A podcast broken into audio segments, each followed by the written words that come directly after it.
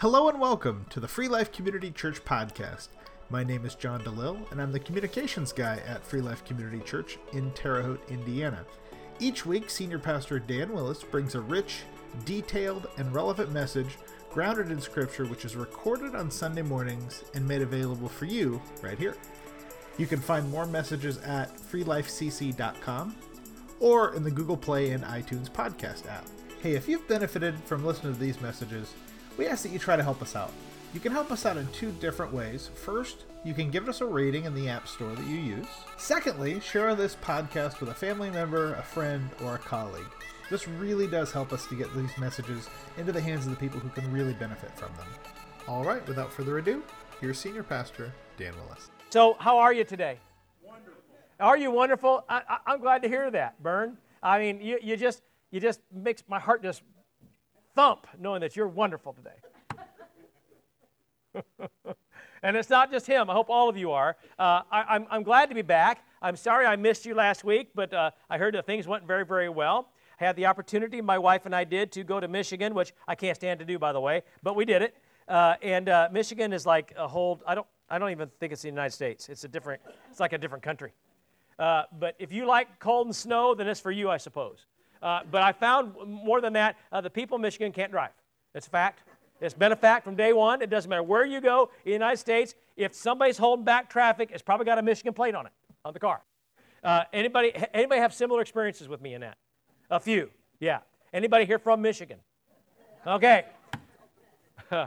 anyway, uh, having said that, uh, we had the opportunity to go to a wedding uh, this, this past weekend. Um, one of our uh, uh, Rex players for a number of years ago uh, was in our home for the season. Um, and he's a great young man, became one of our, you know, our, our actually our, our seventh child, and he will even tell you that today. Um, his parents know how, what an influence my wife and I had on him, and so at the wedding, I was shocked at the reception. We were, we were seated at their table. I couldn't believe it. Uh, so thought that was kind of nice. Uh, and the fact is, um, he even told his wife, he goes, these are my second parents. And I thought, wow, what an honor, you know to have such a nice boy and, and to think that much of us. And got a great wife, going to have a great life. Uh, he's going to live in Michigan. I counseled him about that, but he's going to do it anyway. You know, uh, anyway, anyway, but uh, just a nice young man. Uh, his parents couldn't have been nicer to us. And uh, friends, you know, um, what bonded us together was one thing that was the Lord Jesus Christ.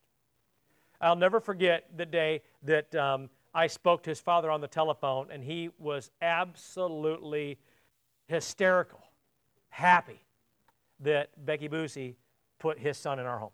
And uh, we forged a friendship.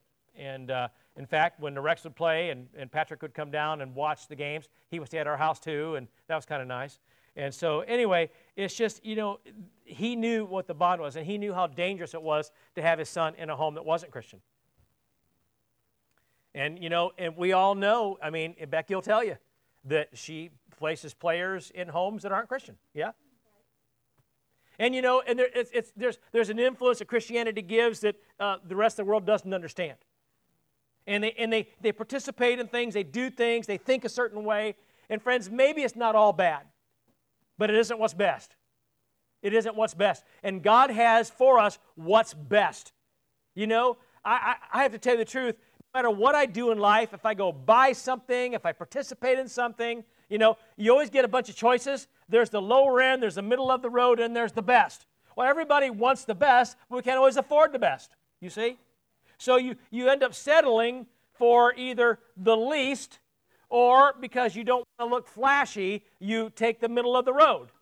And God says, listen, I want you to have the best. I had the very best for you, okay? In, in, in this thing called eternity, you want the best, I'm telling you. Okay? I want the best. Who in here wants the best today? Okay? This is what we're talking about. And God has that for us should we desire it. The problem with it is too many people in the church today, in the church, are willing to suffer mediocrity. They're willing to accept middle of the road or less than. I am not. Maybe I was at one time. You see, I thought, I remember how bad I was at one time, and I realized that Christ had cleaned me up, and I was a lot better than I used to be. But being better than you used to be is not where God wants you, is it? Where God wants you is the very, very best, not better than you were. Everybody can be better than they were. But better than you were is not good enough. Your responsibility is to be the best you can be. And God has that position available for you. And it's not so hard to get there. In this particular chapter, as we took a look at the life lessons from James, true Christianity versus false Christianity, it isn't really that difficult to understand. The problem with it is most people in the church today, I think, don't know the difference. And the reason we don't know the difference is because our hearts and minds aren't supplanted into the Word of God like they ought to be. And the Word of God is then not living in us like it ought to be. And so here's what we'll do we will guess what true Christianity is and what it isn't. We will assume this is what it is and what it isn't. We will listen to other people and think that's what it is, or we'll follow traditions, even in the church, to say this is Christianity, when in fact it may not be. But here's the beauty you don't have to do that. You can go right, you don't have to listen to what a pastor says and just bank on it. You have the responsibility to test it, what's being said. I invite you, in fact, I'm more than that. I don't just invite you. I'm telling you that the, the Bible, the Word of God, commands you to test what I'm saying. Okay? I want you to do that. Every pastor who's a Christian pastor ought to desire that. Amen? Okay? So open the Word of God. Open the Word of God. Open the Word of God and spend time there. And God will show you. And, and listen, if I say something that doesn't make sense to you, if I say something that you think isn't exactly what the Bible's saying, tell me. Any pastor, tell them. If you hear something on the radio, call them up and tell them.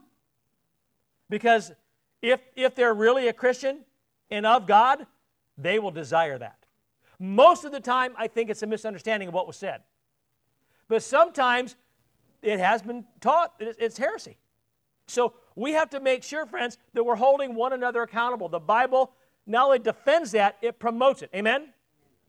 So, true Christianity versus false Christianity. James chapter 1, verses 26 and 27. Going to read it to you today from the CSB, which is the Christian uh, Standard. Okay? Christian Standard Bible. Listen carefully. If anyone thinks he is religious without controlling his tongue, his religion is useless and he deceives himself. Pure and undefiled religion before God the Father is this. Now, notice the words here pure and undefiled religion. Translates to Christianity. I'll show you that in a minute. Okay? Pure and undefiled. Okay? before God the Father is this to look after orphans and widows in their distress and to keep oneself, get this, unstained from the world. To keep yourself unstained from the world. Now, here's a question How many of you think that sometimes, or even in your past, maybe even now on occasion, you feel like you're stained by the world? You see, being in the world and not of it is hard to do sometimes. And it's not that it's really difficult to make those decisions. The problem with it is we don't like to stand out against everybody. We don't like to be the odd people out. We want to kind of be, you know, fly under the radar, go with the flow, uh, be the one that, you know, kind of goes with everybody and no one looks down upon you or thinks badly of you or whatever. We all want to be liked. Nobody likes controversy. I mean, some people say they do. I, I, I think over time they wouldn't. You know, nobody really, honestly, wants to be the lightning rod for that stuff. I think some people relish it, but by and large, we don't. And I believe that the enemy is so good in making us believe that, that rather than stand for the truth, we'll just keep our mouth shut. We may not agree with being done, what's being done and said, but won't say anything. Friends, that's a travesty. It's a travesty because, number one, you're disobeying God. And that, then now you got to confess. You got to confess it and change it. See, a lot of people, I think there's another factor to get into. We might confess something, but we don't change it. Well, forgiveness doesn't come unless you change it. Amen? can't keep doing it over and over and over again. You got to confess it and then change it. Amen? So God can restore you, yes? Okay, so clearly James is telling us look here, okay? There's a problem in the church today. He describes two kinds of religion regarding Christianity. One is true, which is being pure and undefiled, and the other is false. Now, how many of you today really believe that you're following a true Christianity? Come on. Who thinks today that you might be following a false Christianity? See, nobody's going to raise their hand. If you do, there's something wrong with you, right? If you know you're following a false Christianity, the question remains why are you? Right? So no one thinks they are. In fact, I believe that most people in the Christian church, now we're not talking about unbelievers here, because James is writing to believers, understood? He's not writing to unbelievers. He's talking to those who believe in Jesus Christ. And he's saying, listen, you can have a false religion. Most Christians think, well, I go to church. I mean, grandma and grandpa prayed for me. You know, I've been a Christian all my life. And that doesn't make you a true Christian.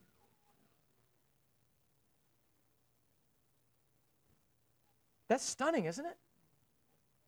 Do you know how many people in the church today believe that because they attend church, or they have for a long time, or maybe they, they believe in Christ, that that's all is necessary? They believe that's true Christianity right there. It is not. Never has been. But this is what they think.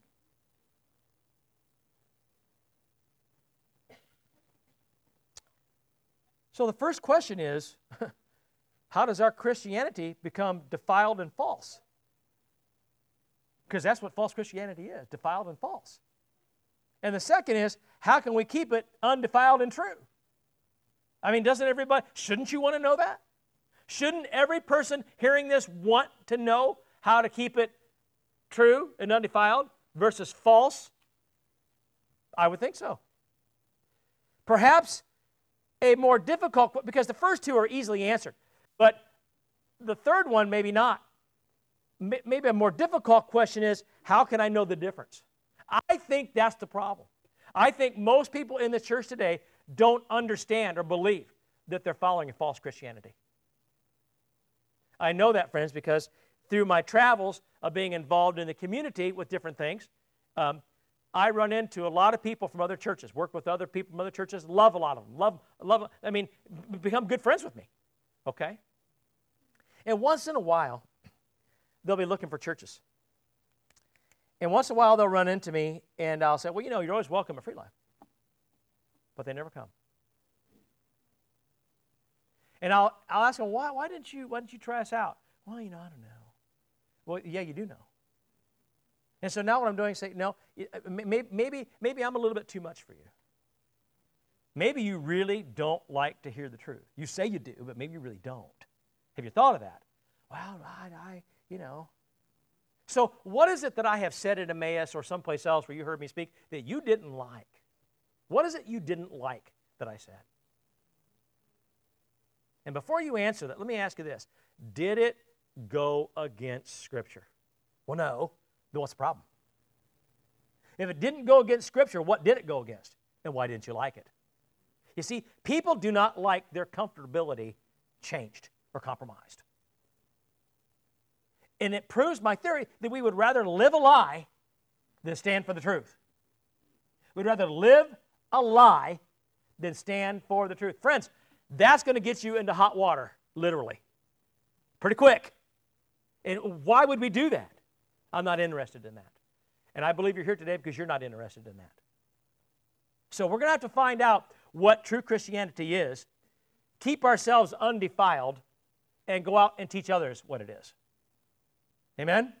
That's what we're going to have to do. And that's exactly what James is talking about. So before we can do that, we have to answer a question. Number one, basically, what is a false religion? I mean, what, what really is false religion? or false Christianity in this case, because that's they, they, translate the same. You understand? Is isn't Christianity a religion?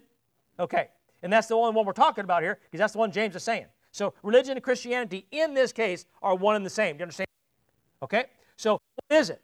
Well, dictionaries define religion as this: the belief in and worship of a superhuman controlling power, especially a personal god or gods, a particular system of faith and worship, a pursuit or interest to which someone ascribes supreme importance.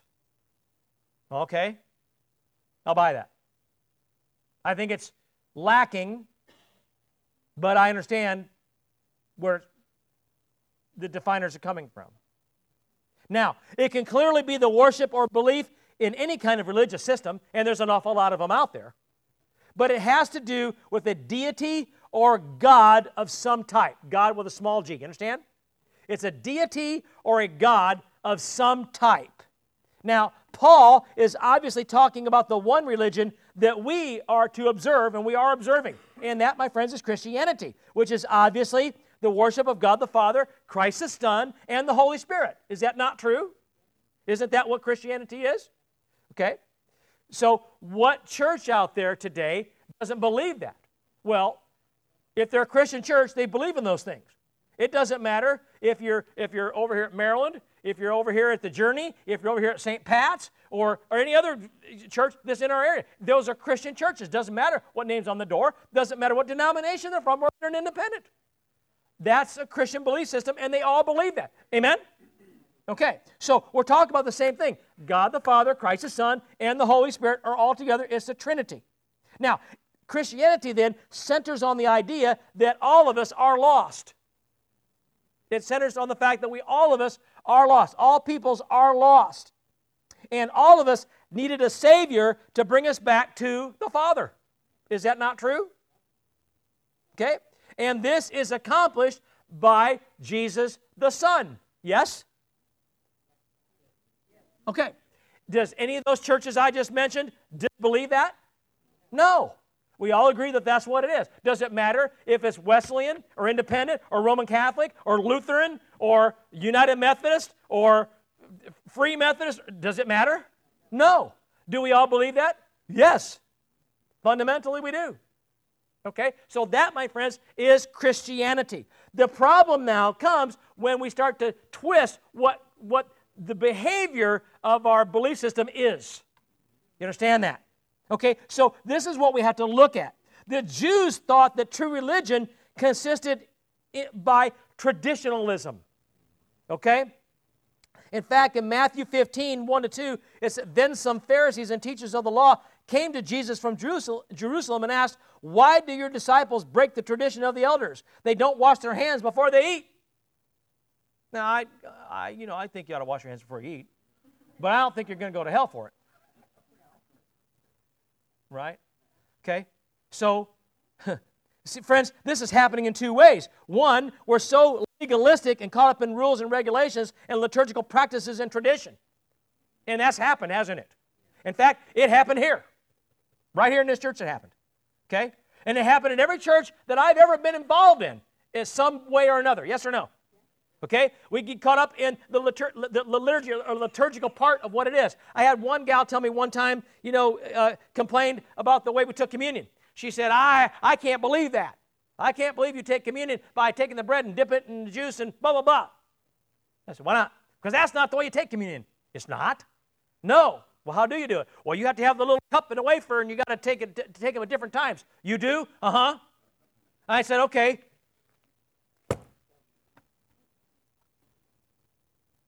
Well, that's probably not in there. You're right, it's not. so what are we talking about here? So you learned it where? Well, that's how our church does it. Well, you're not in our church today. You're in God's church. Okay? And I can tell you, you want to really go back, that's how they did it right there. The intention is how they did it. That's how they did it. And if you really want to get wonky, okay, uh, we need to throw the grape juice out and go get wine now. Okay, if you really want to get. Come on, bring it home. Bring it home. Woo! The DS is not here today. Okay. However, this is the key. Okay? It doesn't matter what's in the chalice. And it doesn't matter what you take it with, neither. I mean, bread and wine were the commonality, and that's why Jesus used them. It's clear the scripture says it. It was what was common to mankind. And you, you couldn't drink water back then, it probably would have been used. But here's the deal, okay? Friends, the fact is, what are you doing when you do it? That's the key, isn't it? It's remembering who Jesus is and what he did for you and making it personal. So it isn't traditional things that make your religious practice. It doesn't matter how we do it. Again, I told you before, I knew a youth pastor one time that used Oreos and Mountain Dew to do communion. And, and you know why? Because that's all he had, and the kids wanted to do it, and he thought, I'm going to go for it. I, I personally probably wouldn't do it, but the fact is, I'm not against that. If that's what was the commonality and that's what was there, it's why they did it and the purpose for it. Okay? Now, you're not going to come in here one day and find crushed Oreos and Mountain Dew in a chalice. It ain't going to happen. Unless that's all there is out there, and then maybe we would. But it's the heart of the matter. Okay? It isn't, you know, how we do it. So I don't know who brought up the, the wafer in the cup. I, I don't get it. But that's how we did it for years, so everybody just thinks that that's it. No, it's not.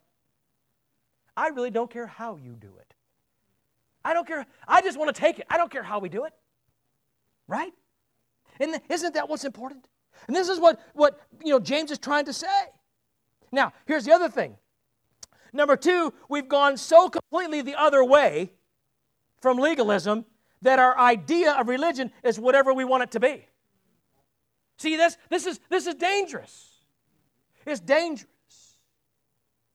Whatever we want it to be. Anything goes as long as we're a nice person. We go to church and we accept anything and everything people want to do. That, friends, is what Christianity today is in most places. Just accept people for who they are and whatever they want to do. Because don't you know that love is acceptance of sinful activity? That's what they're going to tell you. That's what they're saying. It's all over uh, CNN. It's, it's all over Yahoo. Every time I bring it up and people start talking about religion and Christianity, this is what they will say. Well, if you really love me, you would just accept me for who I am. And that includes whatever I want to be. Well, no, it doesn't. You can think it all you want, but that's not in here, never been in here, and no true Christian believes that. But neither should we be Pharisaical and start putting rules and regulations that make absolutely no difference whatsoever. You understand? This is, we, we have misconstrued and misunderstood what Christianity is for so long that we've either given people a false hope or we've turned them off completely. Friends, we got to find what I call, get this, the sweet spot. You, you, you ever heard of that, the sweet spot? The sweet spot can be used in baseball. It can be used in, in when you're uh, in, in engineering when you're putting things together. But the sweet spot for me spiritually is exactly where it ought to be when it comes to Christ. Exactly. You know, there are certain things in life that don't matter how you do them. There are certain things that absolutely matter how you do them. And this is what we need to find out. So, Jesus taught that true religion consisted, get this, of an inner purity leading to an outward obedience. Did you grasp that? An inward purity that leads to an outward obedience. Matthew 15, 3, 7, 9, and 23, uh, 25 to 26. Jesus replied, And why do you break the command of God for the sake of your tradition? You hypocrites! Isaiah was right when he prophesied about you. These people honor me with their lips, but their hearts are far from me. They worship me in vain. Their teachings are merely human rules. Woe to you, teachers of the law and Pharisees, you hypocrites! You clean the outside of the cup and dish, but inside they're full of greed and in self indulgence. Blind Pharisee, first clean the inside of the cup and dish, and then the outside will also be clean. Now, what Jesus was trying to say is real simple. What Jesus was trying to make us understand, friends, is that people then and today want to believe that they're Christians, and so they want to identify with Christ. And I get that. But they pick and choose the parts of Christianity that they want to believe and then practice. You cannot. I mean, it'd be great if we could do that. Because we'd all be happy campers, wouldn't we? And still get heaven. We wouldn't hardly disagree on anything because it wouldn't matter. But Jesus is talking about the gate here. Okay? He's talking about the gate, and some, one of them's wide and one of them's narrow. I'm going to talk about that in a minute. Okay? Yes, Jesus loves everyone. He loved them even then. He loves everyone. I get that. But don't confuse love, okay, with obedience. You can't. He didn't accept their sinfulness, he never did. But today, they believe and teach that he did that. If you love someone, you will let them do whatever they want. Well, friends, if you love someone, are you going to let them continue to do things that's going to send them straight to hell? Well, according to the people today, you will. That's, that's their argument. You see, we want to put love with acceptance of sin because we're trying to teach that if we accept the person, then we have to accept whatever they do.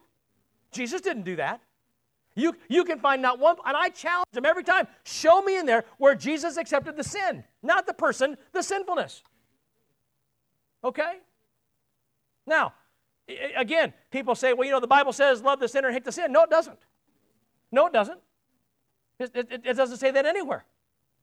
Okay? And people are shocked when they find that to be true. But the concept is there. The concept of what Jesus said is there. We must love the person and not their if you, you, can you love the person and, and not accept their sinfulness? Yes. He did it for me for crying out loud. You? He accepted the person, but not the sinfulness. And he said, But I want you to change it. Okay? And so I began to go on this journey of change. Anybody? And I'm delighted with the changes. You see, friends, you don't have to accept the sinfulness of the person. This is false. Again, remember, Jesus forgave two women. Didn't he? He told them both to stop sinning, and he meant right now. Right?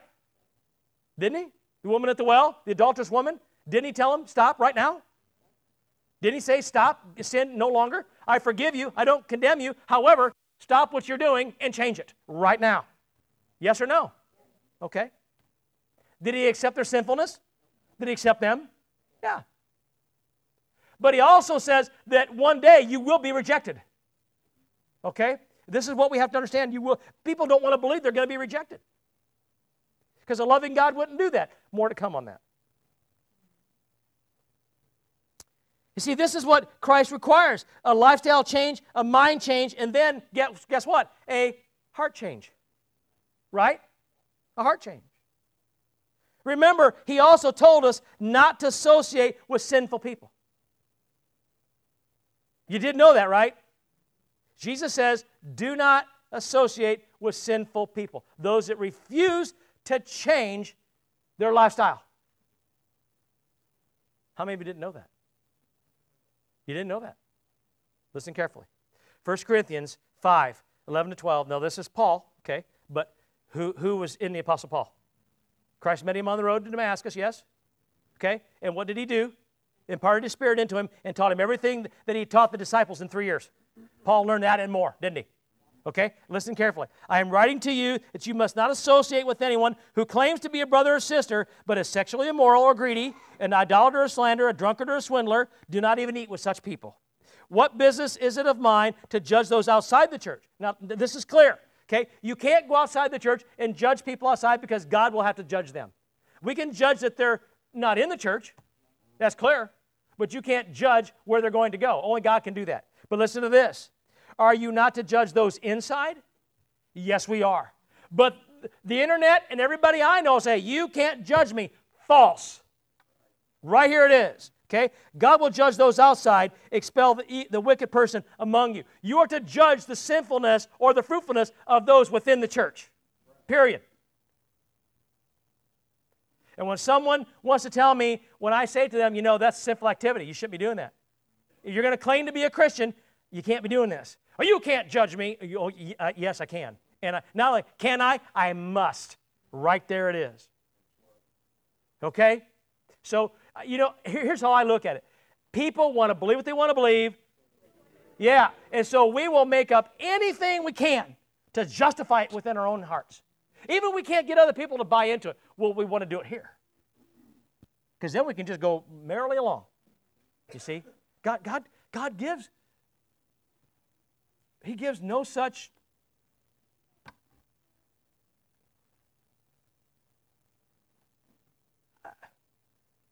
I, I, I'm at a loss for words when people tell me that. I, I can't, God doesn't allow that. Now, two things. One, yes, I know this is the Apostle Paul, but since Jesus taught him by the power of the Spirit, it's the same thing as Christ saying it. And we can't get past that. If Paul said it, it's because God wouldn't have put it in here or allowed it in here if it weren't true, if it didn't come from him. Yes or no? Then when people say that you can't say, do it unless Jesus said it, it doesn't matter. It's in the Word. It's just like him saying it because he is saying it. He put it there.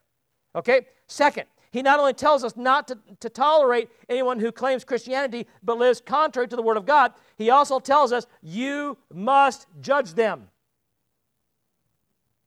But remember, most Christians will tell you we can't judge, and yet here it is in black and white. If someone claims to be a Christian, it's your responsibility and your command, okay, to judge sinful activity and practices within the church. It absolutely is. Write it down, friends. There's the scripture. Write it down. When someone tells you no, no, no, tell them, then how, how do you take this then? Then they're going to go back and say, well, Jesus didn't say it. Yes, he did. Or wouldn't be there. Isn't he the one who put, put himself in the, the Apostle Paul? Yes. You can go right back to it and prove it. Okay.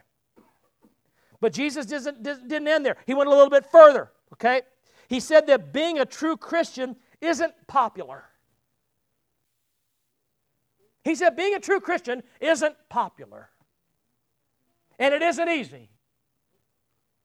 And that's why it's not very, or that's why not very many people do it. Okay? It isn't easy and isn't popular, and that's why not very many do it. Listen to this, friends Matthew 7 13 and 14. Enter by the narrow gate. For wide is the gate and broad is the way that leads to destruction, and there are many who go in by it. Because narrow is the gate and difficult is the way which leads to life, and there are very few who find it. Did you understand that? You know, friends, we, we make this harder to understand than it is. This is a lot easier to understand than we want to say it is. You see, the wide gate is going to be wide open. Wide open. Why? Because more people are going to go through it. That's why. You got to have a wider gate for more people, yeah? Unbelievers and those who claim to be Christian but didn't live by the commands of God will go through it like cattle. That's what Jesus is trying to say. This is Jesus talking now. Okay? They'll go through it like cattle. And a few will be diverted to the narrow gate. A few will be diverted to the narrow gate. It will only be those who didn't compromise like the others did. It will be those who live with an inner purity and those who were completely obedient. It will be those who called out sinful behavior and stood on the Word of God no matter what the crowd says. That's, that's who's going to be diverted to the narrow gate. The narrow gate is narrow not because God doesn't want very many in, but it only needs to be that big because that's all, very few are going to go. A very few are going to go to the narrow gate. Most everybody's going to run to the wide gate. Most. There was a time in our nation's history where pro- they probably wouldn't have believed that. But today, I absolutely believe it. I mean, I can see it. It's obvious. Here's what gets me the most. This is what just crushes me. I know that unbelievers outside the church who want nothing to do with Christianity are going to go in that gate. Everybody knows that. But here's the thing as we're all going and we get diverted to the small gate, people that I know who live in, say they're Christians, who go to churches, and maybe even here, for all I know, are going to go, uh, and, and, and, we can't hang on to them because they're going to they're going to go there because that's where they have to go because they didn't. Friends, you know people like that. Every single one of you knows somebody that's probably going to go in the wide gate. Do something about it. Not tomorrow, not next week, now. And if somebody were to jump up from their pew right now because God convicted them and run out to go grab hold of that person and mill this message, I'd be like, but you better be sure that's what you're doing if you jump up out here. right? Did you know that considering yourself religious is worthless? It doesn't matter what you consider. We don't want to believe that either. Because don't you know it matters what I think? If you believe something religious that isn't true, it reveals an inner corruption within you. Jesus himself said it. Matthew 12, 34 and 35, you brood of vipers, how can you who are evil say anything good? For the mouth speaks what the heart is full of. A good man brings good things out of the good stored up in him, and an evil man brings evil things out of the evil stored up in him. That's Christ. It's also disobedience toward the command of God. Did you hear that? To consider yourself religious is disobedience. Matthew 12, 36 and 37. But I tell you that everyone will have to give an account on the day of judgment for every empty word they have spoken. For by your words you will be acquitted, and by your words you'll be condemned. Did you know that? How many of you knew that was there? Let me explain it. Why is it true? Because God is God and He alone is God. And not only that, God alone is good. Jesus said so. Why do you call me good? Only God is good. If God is the only one that's good, and Jesus himself wouldn't even call himself that, how can I call myself a good Christian? How can I consider myself to have great religion? See, it's changing all the time within me. I, that, because if I say I'm a good Christian, and guess what? I'm not changing every day. I've plateaued and staying, and I, I've considered this good. But there's always better, isn't there? Paul says, I press on toward the goal.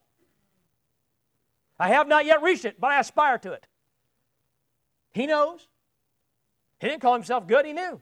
He knew his, he, in fact, he said, that he reiterated that his Christianity could be filthy rags. And, and, you know, and here's the thing. We, here's what we'll do. We'll, we'll look at other people that we think are better spiritually than we are, and we aspire to that. Don't. They're just an example. Christ is where you want to go. Right?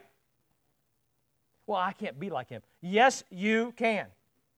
See, that's where the devil gets you. Well, see, you can't be perfect anyway. You'll, you'll never, wrong. That's not true. God never said that. You see, friends, God alone sets the standards of right and wrong, acceptable and unacceptable. And God alone determines if one is guilty or blameless. Yet we're living in a society that believes that it itself can determine these things. We're living in a society that thinks it can determine what's acceptable and unacceptable, and they're doing it every day. You know what's acceptable today? Stuff that we wouldn't have dreamed of doing 20 years ago. That's what's acceptable. You know what's unacceptable? Christianity. Righteousness, that's unacceptable. Because you're a bigot and a hater. Because you won't accept the behavior, civil behavior of people. So that's unacceptable. And I'm going to tell you, I'm going to tell you, we are passing laws in states right now that will get you in trouble for being a Christian.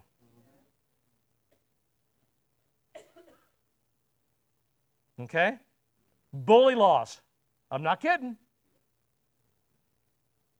Friends, who's behind that? Who's doing that? Who's convincing those people? Paul says in Galatians, Who has bewitched you? He says, You foolish Galatians. You could say, You foolish Christians. Who has bewitched you? Hmm. Do you know that there are even people in the religion of Christianity that are doing this? Luke 6 45 in the contemporary English version. Good people do good things because of the good in their hearts, and bad people do bad things because of the evil in their hearts. It's a different way of saying it, but I like it. Your words show what's in your heart. They sure do. In other words, you can believe whatever you want. Did you hear me? You can believe whatever you want, and you will. But what you believe is what's in your heart. Okay? You'll live that way, you'll practice that way, and you'll talk that way. And when you defend counterfeit religion based on opinion, feelings, the popular idealism, or even out of love, then you are doing nothing more than condemning yourself. And yes, I added love in there.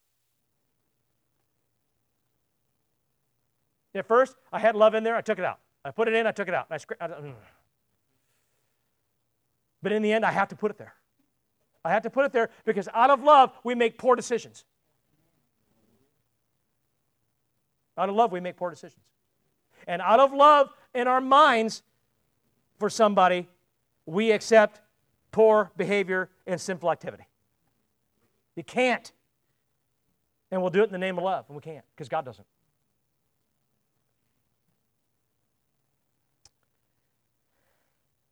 And when you do it, friends, you're doing nothing more than condemning yourself. Did you know that? And the reason is that the Bible teaches that true love would only speak the truth. True love will only speak the truth. And didn't Jesus truly love? And what did he speak exactly? Only the truth. True love would call out sin, it would refuse to accept sin, it would refuse to compromise or tolerate it, and would definitely tell people when they're sinful. Jesus did. He said, Stop it. And this is why James says, You think you're religious, but you've deceived yourself, and your religion is worthless. Why? Because it won't save you, and it won't save those who are practicing it either. Will it? And only those who honor the Father through the Son with their obedience are going to be saved. The Father and the Son, get this, are always in agreement. But here's what we'll do in the church. People say, Well, I'm a New Testament Christian. I'm a, I'm a Jesus person. Well, good for you. Me too. But don't you dare demonize the Father because he's the one that's going to pass judgment. But that's exactly what they're doing. I'm just a Jesus person. I'm just a Jesus person. What, what, what, where's God in this whole thing? Well, you know, he's harsh. Maybe. But if you get to know him, you'll find that's not true. Again, the Father and Son are always in agreement. And if you, friends, don't understand that you are an enemy of God. Period. And you wouldn't want to be that. Nobody will. No, they, they claim they do, but they, they, trust me when I say they don't. Okay. Now, Jesus proved to us the right is always worth it. The right way of thinking is always worth it. He came and died defending it. Otherwise, the Father would have accepted sinful activity and practice, which he didn't based solely upon his love for the people. Do you understand that? God, if, if, if, if there wasn't going to be judgment, God would have accepted all sinful activity solely on his love for humankind. He would have. But in the end, he does not, does he? Okay? As it is, he didn't, and he sent Jesus to teach us the truth and to redeem those who would accept it. Friends, I can't put it any more clearer than that. God doesn't accept sinful activity. And if love was enough, he would have. Amen? We're going to get back to that again here momentarily. Secondly, let's look at a true and undefiled religion, which is Christianity. You see, religious practice is obedient and it pleases God. That's what it is. If you're going to have an undefiled religion, it'll be a practice that's obedient and pleases God. That's Christianity. That's the only religion out there that's going to do that. Do we need to repeat that? Christianity, you, again, you can believe whatever you want.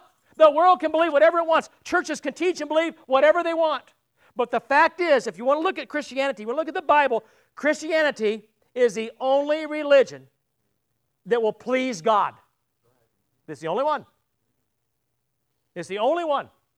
Look at them. Does, do, do Muslims please God? No. Does Buddhism please God? Does Hinduism? Does atheism? What we talk about here? But the society will tell you that they do. Society will tell you that they do. And when I was told uh, six years ago, when I was asked to pray uh, on the courthouse steps, I refused. When they told me I couldn't say it in Jesus' name, I said, Well, skip you. Because I'm doing it. Well, no, you're not. Yeah, I am. Well, what if there's Muslims out there? Well, they need to know who Jesus is, don't they? Okay, so I'm going to say it. I was told I couldn't do it at the Rex games either. I was told I had to pray a certain prayer, and I said, Well, Craig, I can't do it. I understand you don't want. I, listen, I know pastors are mouthy. I get it. I know we start praying and we never know, game might not start. I get it. But here's what I can't do. I'm sure some can do it, but I can't. I can't just have somebody hand me a prayer and say, read this. Well, you can have anybody do that.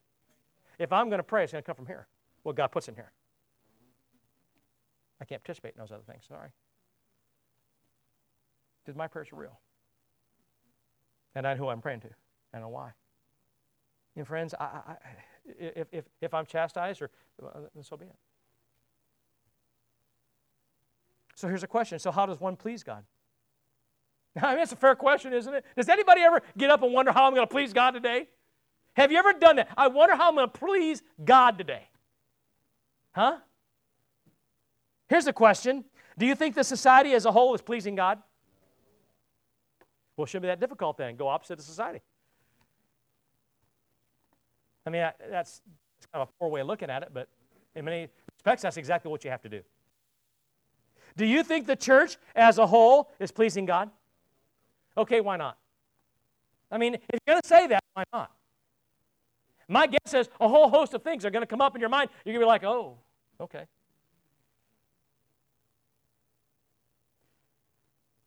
Do you know that we have to do good and remain unstained from the world? I had to put that in there as a point because I don't think that we understand what that means. We, like, we, we, we know what doing good is, we think. But remaining unstained? See, we all have good intentions of not being stained. Uh, and it's, it's, you know, and maybe I can't equate it this way, but I'm gonna. You know, uh, my grandmother, bless her heart, uh, she was, uh, uh, you know, in her 80s, and but it didn't matter how old she was. I remember every time she would eat, she always got something on her on her shirt. That woman, she dribbled something all the time, and she'd say, "I can't believe it," and we're all like, "Well, we can believe it. We can do it every time." right, right. It dribbled, it, you know. It is funny too, and, and I, I never dribble stuff on my shirt, but when I do it, I think, oh gosh, who's done it? I can't eat watermelon without dribbling on my shirt, right? And this is the time for watermelon. Anybody? So I got something on my shirt the other day. I'm like, are you serious? You know, it's like, it's like you want to slap yourself. Okay? You meant to be unstained when you were out there, but Lord help you, it just dribbled out. There it is. right? And you know, it's always right there in the middle where everybody can see it. That's the first thing to look at. Oh, you're walking, people are looking at the stain on your shirt. And you're self conscious about it. And I began to think about it. What if I would be self conscious about the stains in my life? Oh. What, what if we could get the church to the point that all Christians would be so self conscious about the stains in their lives that the world did? Boy, I'll tell you something. We would, we would change like this. It would be rapid. See, we can't hardly wait. Some of us will stop what we're doing and go buy a new shirt and change in the car. We'll go in and try to clean it up. You know, it doesn't always come out. In fact, it almost never does. And it looks a little better. But even if people can't see it, you know it's there. Okay? But and, and we think that way about these, these, these physical stains. But what about the things in your life? What about the Christian the, the Christian stains? What about those things? You clean them up and they look pretty good, but they're still there. Others might not see them, but you do. You know they're there. And what God's asking you to do is, is let Him clean it. Get it out altogether. Because if you did that, oh my, that would change everything, you see. This is what we're talking about. And we have to say, okay, so it goes back to two things. One, what does God say is good? And second, what does God say is unstained from the world? See, it doesn't matter what you think, it doesn't matter what society says. God says unstained is one thing, we think it's something else because we want it to be. You see, these are really simple. The problem is we don't want to go to the standard. And when we do, we want to make our own interpretation of the standard. You know what the standard is? My guess is everybody in here has got one of these today, either in your possession or on your phone. Does anybody not have one on their phone? Who, who doesn't have the Word of God on their phone? Who doesn't have it? Uh, John, get a picture of these people and help them download the app before they leave here today. I told you I'd make them do it, Jonathan. I wasn't kidding. Here it is. You can have it right now at your fingertips. Our app has, I, I, don't, I don't know that there's one missing. About any Bible you could ever want is on our app. Yes or no? Is it? There it is. No excuses. I'm done with excuses. We don't have any. You know, maybe the journey does. Maybe uh, the Free Methodist Church, I don't know, but we don't. We have no because we have it. This right there. Everybody in here has the Word of God if they want it, and if not, and you know, here I'll make another deal with you. Okay, if you don't have a Bible at home, you pick one of the pew and take it with you. I mean it. I'm dead serious, and I'll I'll buy new ones myself. If you don't have a scripture, you take that one. And if you don't really don't like that one, you come and see me and you can't afford one, I'll take it down to the Bible bookstore or I'll order one. We'll get you one. I will do it. Everybody in here needs to have it, and I don't want the excuse to be, well, I don't have one. Mm-mm. Mm-mm. We ain't playing that game here. So you know what, friends? This is what we have to do. We have to say, look, we got to go to the standard. He also says that we're to take care of widows and orphans, and this means a lot of things. But basically, the church has been wrong for many years on this subject. Now, I, listen, I know that people get upset when I say that the church has been wrong, but it has. The church has been wrong. And I, I, I had to sit down and talk with Jo Anne Lyon, who's a, uh, you know, she's not general superintendent anymore, but for years and years and years she was, and she and I were good friends. And I told her, I said, Jo Anne, you know what the problem is? And she, she got all quiet. She put her spoon down. and I'm thinking, oh, it's almost like she thinks Dan's going to give her this profound statement. And uh, she said, tell me what it is. I said, Jo Anne, our problem in the Wesleyan church is this. And she got, and she was intently looking at me. It's like the wheels were turning. Jo Anne's like that. She, she, she, she doesn't think she knows it all.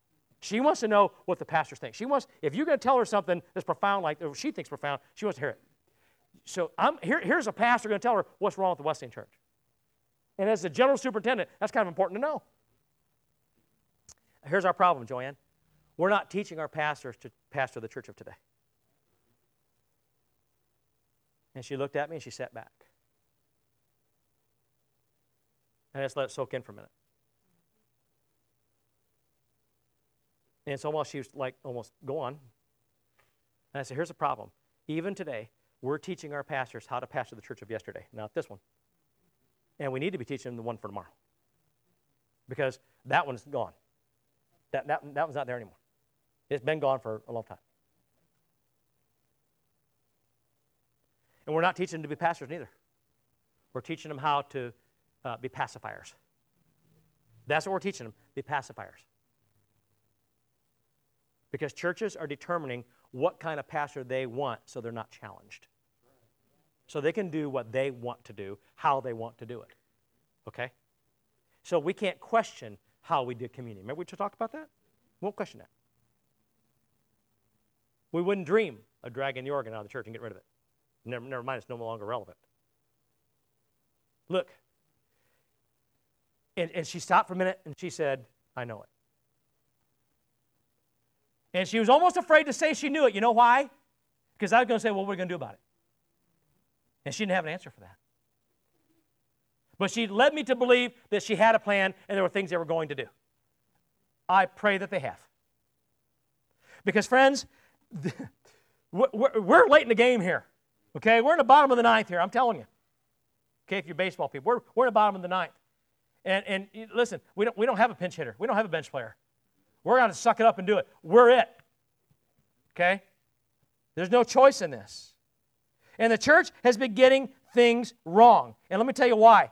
You see, every single interview I've ever gone on as a pastor, the same question was always asked Are you a good visiting pastor? And the answer was no, I'm not. But I, will I'll do it, but no, I'm not. And I've had churches go, well. See, it's not my job to visit. That's part of my job. But some churches, that's all they want from their pastor, is to visit. My question is, who among you is visiting? Who, who, who in the congregation is visiting? You see, we've been teaching pastors that that's their job and not the congregation's job. That's false. Nowhere in there will you find that. You'll never find in here, in any chapter, it says the pastor does the visitation. You won't find it. Believe me, I searched. Let me sure what I'm talking about. And, and we're just now beginning to teach our pastors coming out that visitation has to be taught to the congregation because you can't visit them all. You can't do it.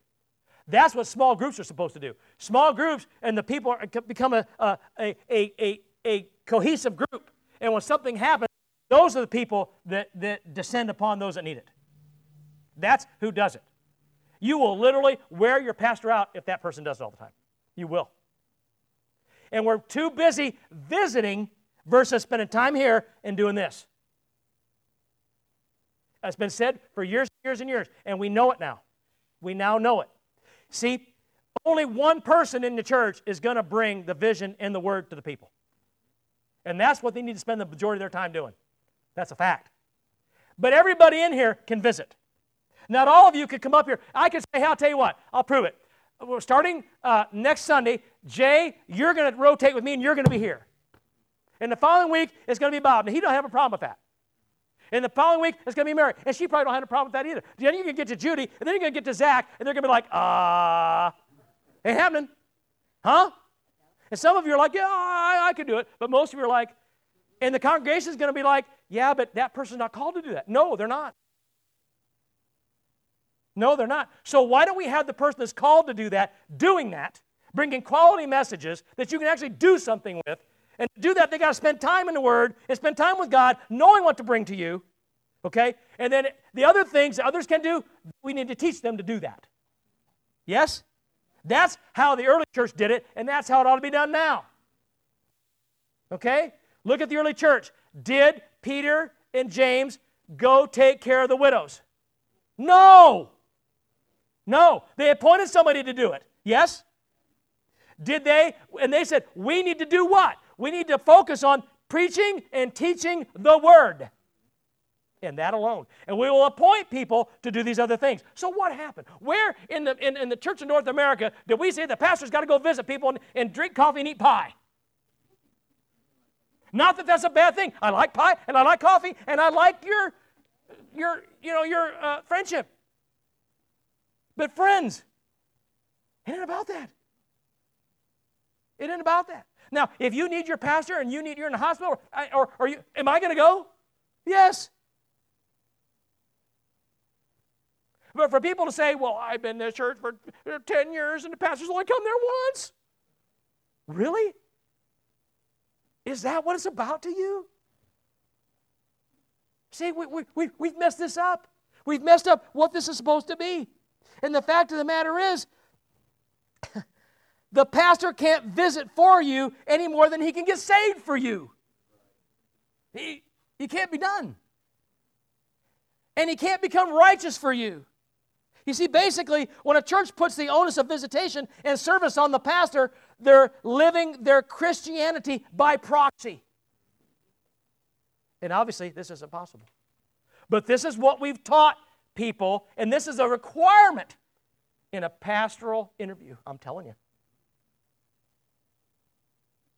And I will never forget in a class at Indiana Wesleyan when I was in the class, I wasn't teaching it. And, and we brought this up, and it was said, and I can't remember who said it. And, and there was a very, and the professor was Dr. Wayne Caldwell, who's a tremendous, brilliant man. And, and he got silent for a minute, and he sat down, and, and we were just like, what's matter with him? Finally, he stood up and he said, You know what? You guys are right. We've been doing this wrong. And I'm going to call headquarters and tell them we've been doing it wrong. And he did. You see, but getting churches to understand that is very difficult to do because they want what they want. It's who they are. Friends, here's a question What is unstained from the world? Well, you're not going to know what it is unless you learn it. Okay, you're not going to know what it is unless you're in here or someone's expositing it to you. That's why this is so important. That's why we spend so much time training pastors on exposition of the word. And if that's what we're training them to do, that's what they ought to be doing. Okay? Not that we shouldn't visit. I'm not saying that. But let's put things in perspective. Okay? And then here's another question what is, What's the world? I mean, honestly, what's the world? and then what's in unstained. I mean, you, you can't know what unstained by the world is unless you know what the world is and what unstained is. You, you can't put them together unless you know what they are. It's impossible. Here again, rather than give an opinion or listen to, to yours about what these things are, I'm going to go to the Word of God. Because your, my opinion doesn't count, your opinion doesn't count. In fact, our opinions ought to be the Word of God. That's what they ought to be, you see. So, does it give us answers? And I think it does. What's the world? Well, 1 John 2 15 to 17, don't love the world or anything in the world. If anybody loves the world, love for the Father, get this, is not in them. For everything in the world, the lust of the flesh, the lust of the eyes, the pride of life, comes not from the Father, but from the world. The world and its desires must pass away, but whoever does the will of the Father lives forever. You know what? Don't tell me there's not pride in here. Don't tell me there's not lust of the eyes in here. Don't tell me there's not lust of the flesh in here. I'm not buying it because I know it is. You know why? Because we're humanity. We're humanity.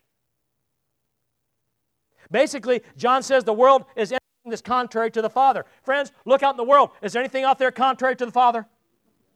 Okay? That means anything that doesn't follow the Word of God to the. If you really want to get serious about it, a lot of beliefs and practices within the church are actually worldly, and to me, that's awful scary. Take a guess on who's been pushing that practice. That's the second time today we've had to call him out. Okay, we aren't done yet. Tell you the truth, friends, I think all true Christians know exactly what the world is. I think they know what the world is. And if they don't, are they true Christians? No. John says so. John says they are not.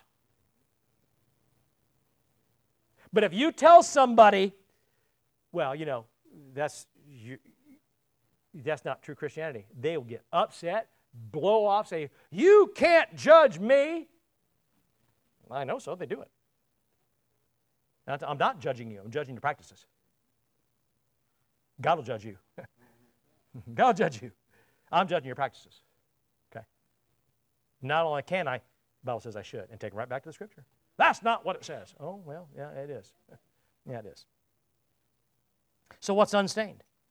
2 Corinthians 7 1 and James 4 4. Therefore, since we have these promises, dear friends, let us purify ourselves from everything that contaminates the body and spirit, perfecting holiness out of reverence for God. You adulterous people, don't you know that friendship with the world means enmity with, against God? Therefore, anyone who chooses to be a friend of the world becomes an enemy of God. Now, we don't want to be an enemy. I don't want to be an Do you want to be an enemy of God? I think this is pretty self explanatory. Unstained means we haven't soiled ourselves with the things and practices of this world. Now, some people are messy painters and others aren't. Yeah? I'm a neat painter. I don't put down drop claws when I paint. You know why? Because I've done it my whole life. I did it professionally. I owned a business doing it. Uh, and I know for a fact that Purdy brushes are the best brushes in the world. I don't care if you use like Wooster, they're no good. Okay? That's fact. I'm kidding. You can like Wooster if you want. Or you can go, listen, but I'll tell you this if you go down to Dollar General and buy a paintbrush, you're going to get exactly what you bought. Okay? So, and paint too. If you go, I don't want to upset you, but if you buy paint at Lowe's and Menards, you're going to get what you paid for. Just saying. If you want good paint, you're going to have to get paint that's specifically made to paint, not paint you, the wall. And if you get paint that's too thin, what's it going to do? Now, my son is a contractor. He's painted a lot, and he, maybe at one time he didn't know that, but he absolutely knows it today. Am I right, Frank?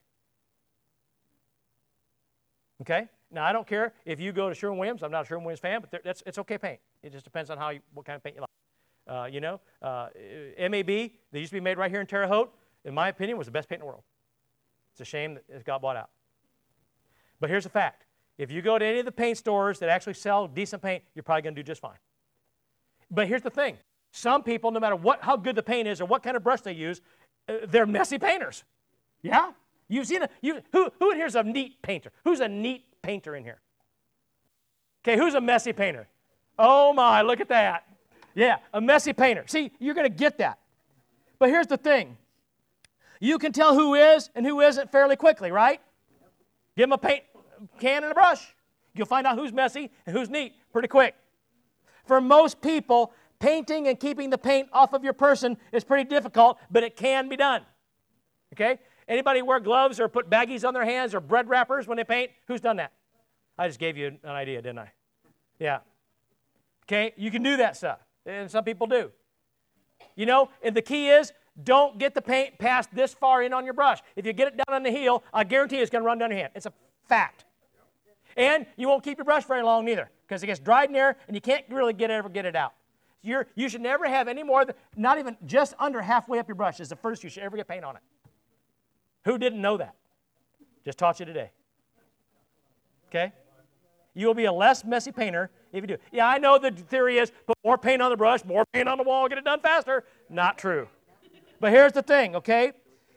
You can tell who it is. Careless people are covered in paint, yes or no? Or those that go in a hurry are covered in paint, yes? The essence of the religion of Christ is not in religious tradition, but in doing good. You understand that? Matthew 22, 35 to 40, and Galatians 6, 9 to 10. One of them, an expert in the law, tested him with this question Teacher, which is the greatest commandment in the law? Jesus said, Love the Lord your God with all your heart, with all your soul, with all your mind. This is the first and greatest commandment. And the second is, is like it love your neighbor as yourself. All the law and the prophets hang on these two commandments. Let us not become weary in doing good, and at the proper time we will reap a harvest if we don't give up. Therefore, as we have an opportunity, let us do good to all people, especially those who belong to the family of believers. Now, the problem here is that we get caught up in loving our neighbor. We think loving our neighbor means accepting their lifestyle.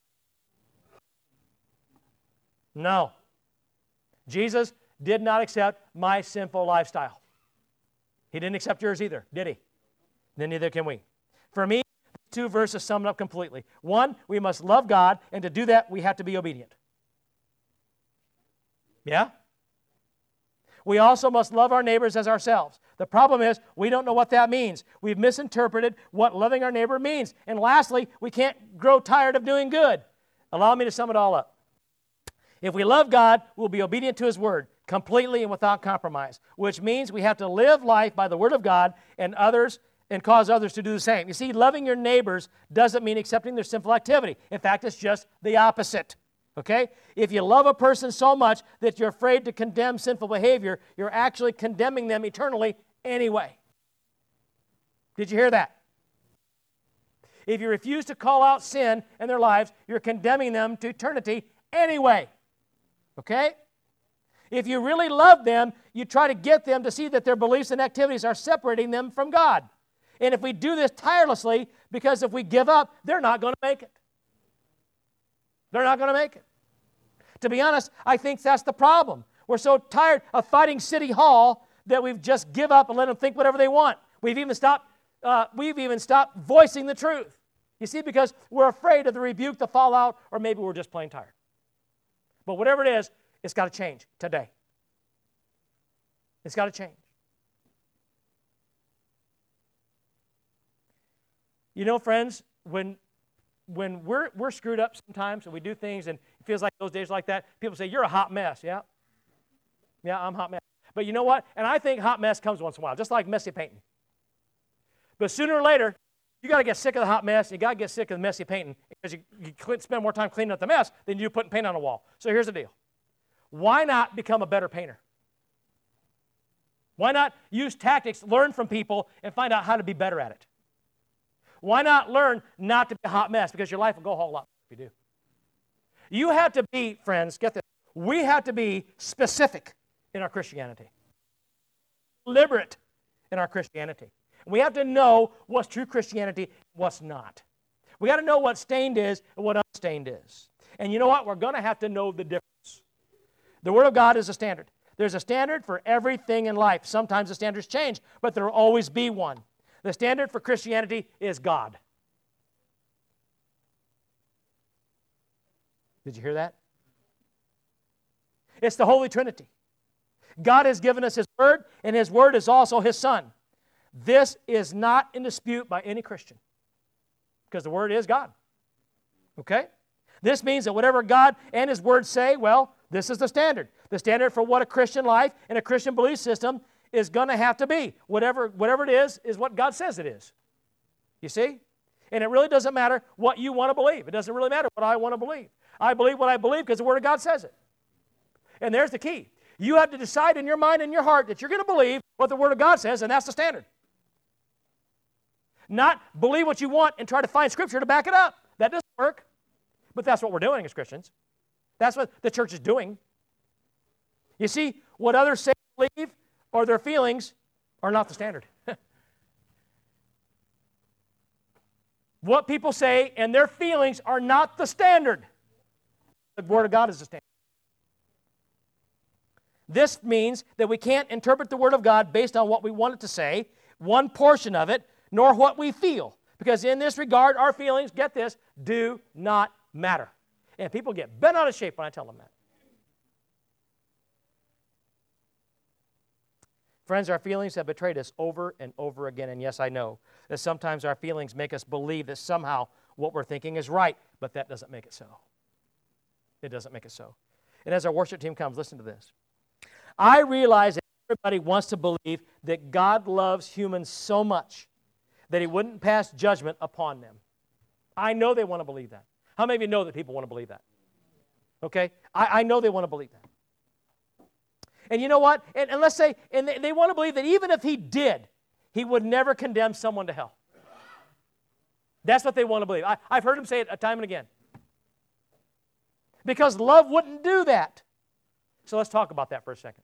You see, I got to give you things that you can use because I don't want you to go out there and make statements like that and people rebuke you and say, "Well, you know, talk about love." And then you got you get so flustered you get on the phone and try to get answers from me. I'd rather you know. I'd rather you know because because you know I can only take so many calls in the daytime. Plus, you need to practice what you know. And God wants you to know and how to deal with those things when people bring them up. But here's the deal Love wouldn't do that, huh? God wouldn't condemn anyone to hell. Let's talk about it. You see, if that were true, there would be no reason to get saved. There'd be no reason to follow God's commands at all.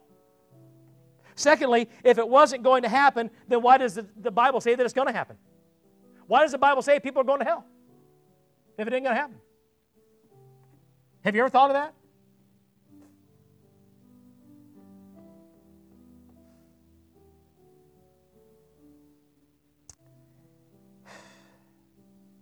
Third, God isn't condemning anyone. I know we want to think that, but He's not. We condemn ourselves. We, humans condemn themselves. The fact is, the Bible says we condemn ourselves by virtue of our unbelief and disobedience. And another thing, since when, in any situation, can we do whatever we want with no consequences?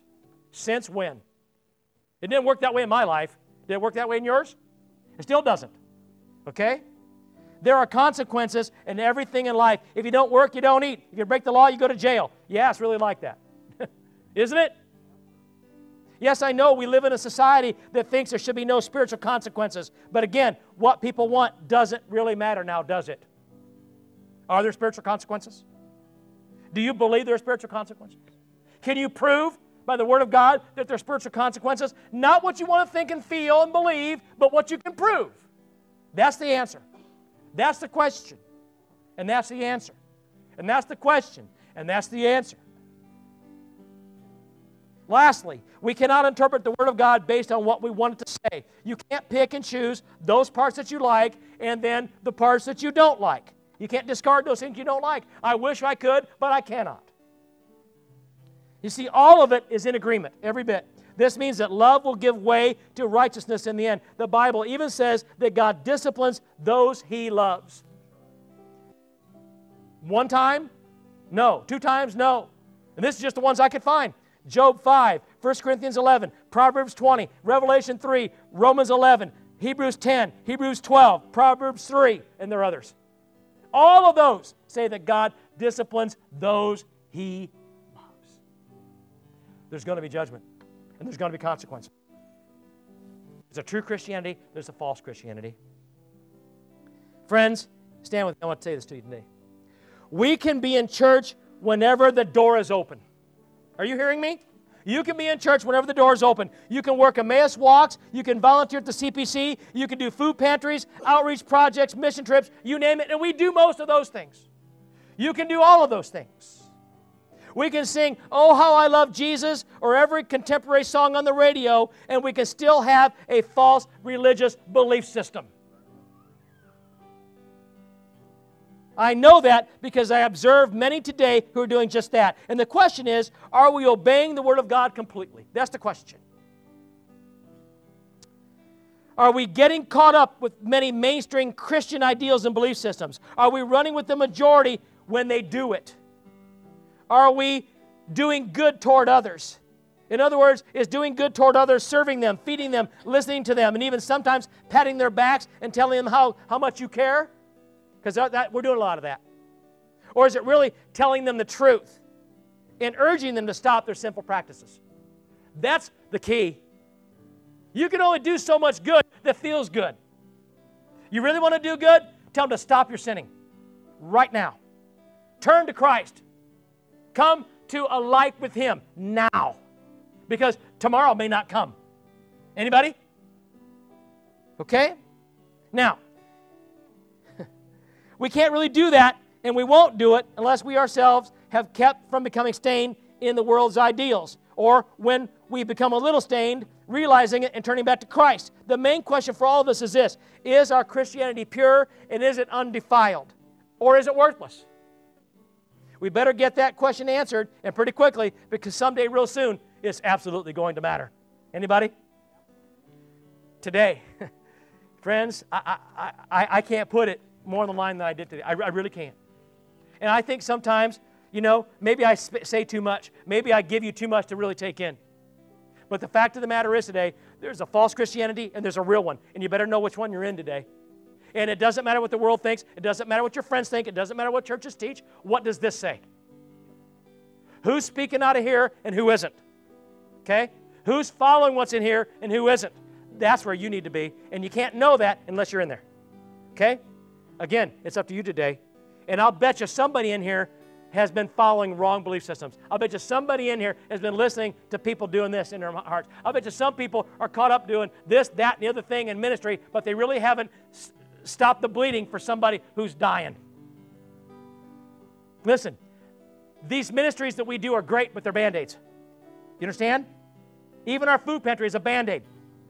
I know people need it, but what we'd rather do, and Bob, and Bob will tell you, Laura will tell you, the main aim is to get people attached to Jesus Christ. Yes or no? That's what we're here for. Yes, we want to feed them. Yes, we want to feed our kids. Yes, we want to do things to help people. But in the end, we want to bring them to Christ. Yeah? That's what we have to do.